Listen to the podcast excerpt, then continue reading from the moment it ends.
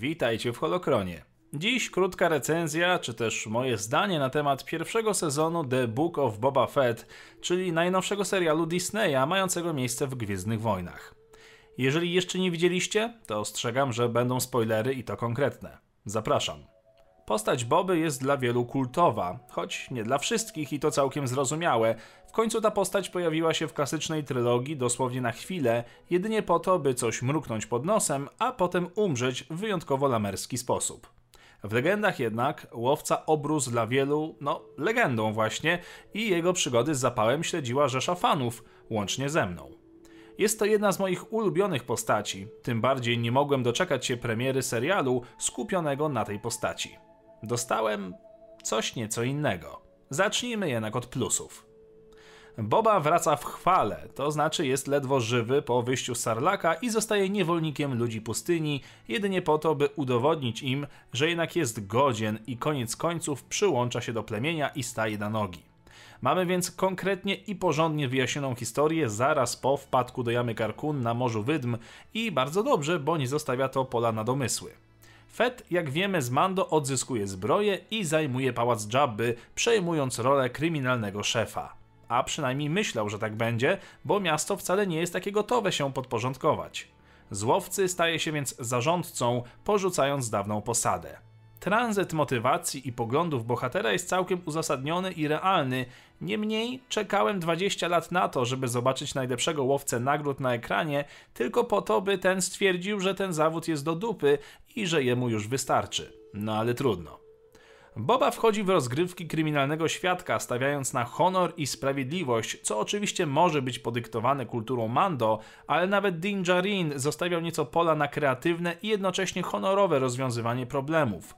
Boba natomiast ślepo wierzy, że jego podwładni mają go szanować, a nie się jego bać.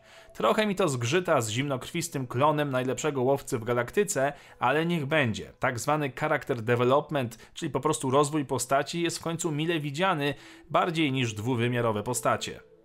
Serial zachowuje wizualną ciągłość z Mando. Jest kręcony przy użyciu tej samej technologii, czyli volume oraz praktycznej scenografii. Produkcja garściami czerpie z westernowych klasyków, tak jak Mando, tyle że wchodzi w klimat rewolwerowca jeszcze bardziej i bardzo dobrze, bo nieco mocniej rysuje to charakter całej produkcji, która jednocześnie utrzymana jest w spójnym świecie. Wizualnie Book of Boba Fett nie odbiega od poprzednika, ale momentami wyczuwałem mniejszy budżet i zamknięcie się w lokacjach. Ostatni odcinek, będący wielką jadką, wynagradza jednak efekciarskie braki, jeżeli komuś na nich zależało. Pora jednak spojrzeć prawdzie w oczy i powiedzieć sobie, czy ten serial był dobry.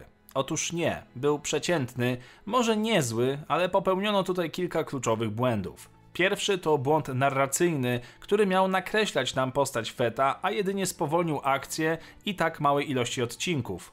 Ciągłe flashbacki i retrospekcje Boby zamkniętego w zbiorniku z Baktą działały w pierwszym odcinku. W drugim zaczynały nużyć, a dalej było tylko gorzej. Zdecydowanie za dużo czasu poświęcono jego niedawnej przeszłości. Serial wytracał straszliwie tempo i zwyczajnie momentami nudził, a uwagę trzymał tylko tu fakt, że to w końcu Boba Fett. Drugi błąd to potraktowanie serialu jako Mandalorian sezon 2,5. Nigdy wcześniej nie widziałem tak śmiałego zabiegu przerywania narracji głównego bohatera wątkiem innej postaci, która dosłownie zabiera całe dwa odcinki serialu i której historia niestety jest ciekawsza niż całość. Gdy uświadomiłem sobie, że bardziej interesuje mnie historia Mando w serialu o Fecie, poczułem, że coś jest nie tak.